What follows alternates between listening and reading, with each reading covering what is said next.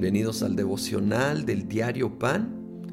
Este día 31, último día de marzo, vamos al último capítulo de Romanos, el capítulo 16, donde el apóstol Pablo ya se está despidiendo, mandando saludos y luego termina con unas últimas instrucciones, versículo 17. Les ruego, hermanos, que se cuiden de los que causan divisiones y dificultades y van en contra de lo que a ustedes se les ha enseñado.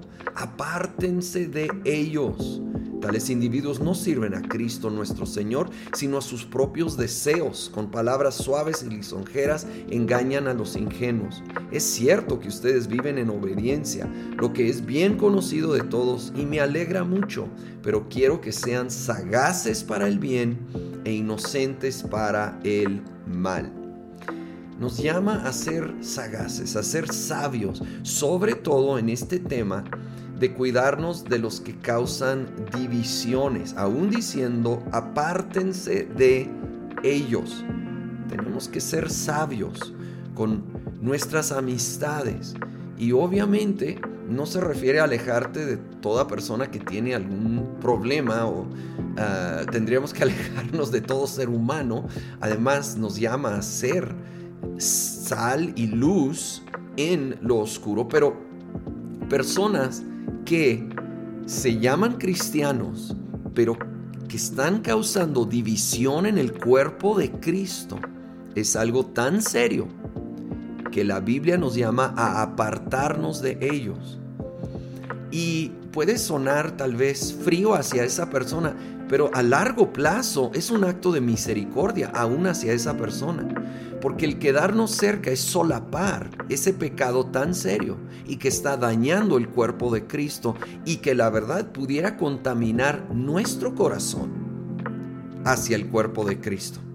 Entonces necesitamos apartarnos, orar por la persona y a la medida, depende de qué tan cercana era la relación, aún expresar el por qué y animar a la persona a recapacitar, a buscar de veras delante de Dios orar y tener una convicción de cómo debe de conducirse, cómo debe de hablar, porque casi siempre es la división viene por las palabras que no honran a Dios.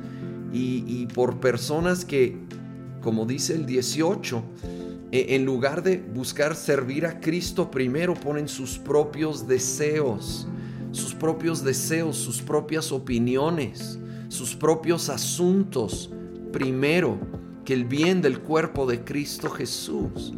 Entonces seamos sabios en esto. El siguiente versículo es increíble. Dice, muy pronto el Dios de paz aplastará a Satanás bajo los pies de ustedes. Que la gracia de nuestro Señor Jesús sea con ustedes. El Dios de paz aplastará a Satanás bajo los pies de nosotros. Así lo dice. Él te va a usar a ti y a mí. Él ya, ya completamente venció al enemigo. Pero vivimos en este tiempo donde Satanás sigue activo, con, con limitantes de parte de Dios, pero sigue activo y haciendo mucho daño y dolor.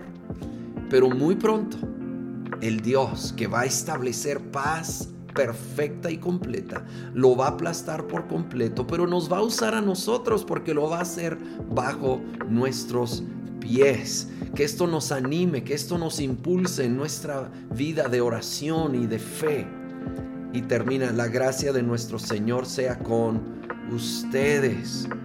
Que esa gracia, ese amor, ese favor inmerecido que nos rescató, que nos salvó, sea con nosotros todos los días, todos los días, ante todo reto, ante toda situación. Que volvamos vez tras vez a la fuente de, de gracia, de amor y favor inmerecido de parte de Dios.